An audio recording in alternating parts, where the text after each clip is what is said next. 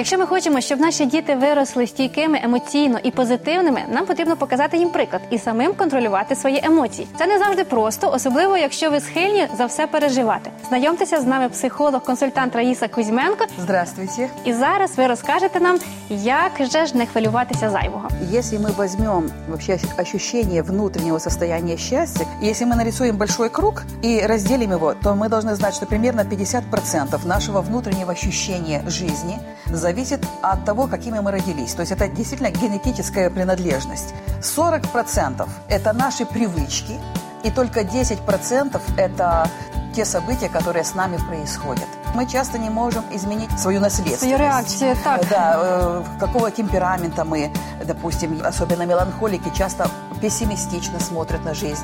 Просто человек таким родился. Во-первых, у нас есть так называемый рептильный мозг. Это мозг, еще называют иногда, э, что относится к подсознанию, где у нас находятся все наши инстинкты, э, все условные и безусловные рефлексы, задача которого, чтобы мы просто выжили. Потом у нас есть лимбическая система, это наши эмоции, это наши чувства, и, наконец, все это покрывает неокортекс, кора головного мозга. Э, Когда мы думаем, мы же такие умные, мы рассуждаем, наша логика, наше мышление. Так вот, нам нужно знать, что 95% нашей жизни контролирует рептильный мозг. Вот эта программа выживания.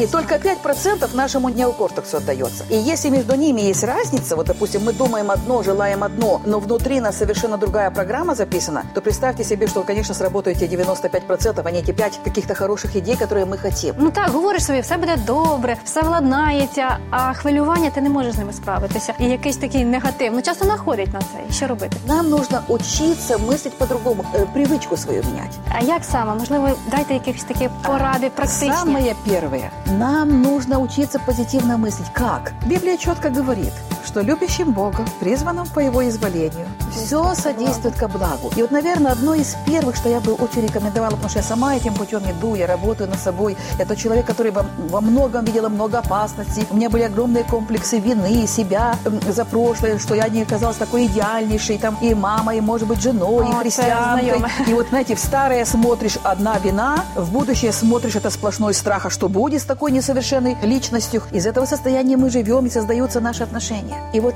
э, принять для себя внутреннее решение, это как новое убеждение, которое рождается. Что бы ни происходило в моей жизни, все всегда будет к лучшему. Не ломаться в этих сложных ситуациях, не падать, иметь эту очень сильную вертикаль. Вот этим мы оказываем влияние на все семейные отношения и на своих деток. Раїса Степанівна, дякую вам. Є про що подумати і є куди нам рости. Що ж, будемо практикувати позитивне мислення.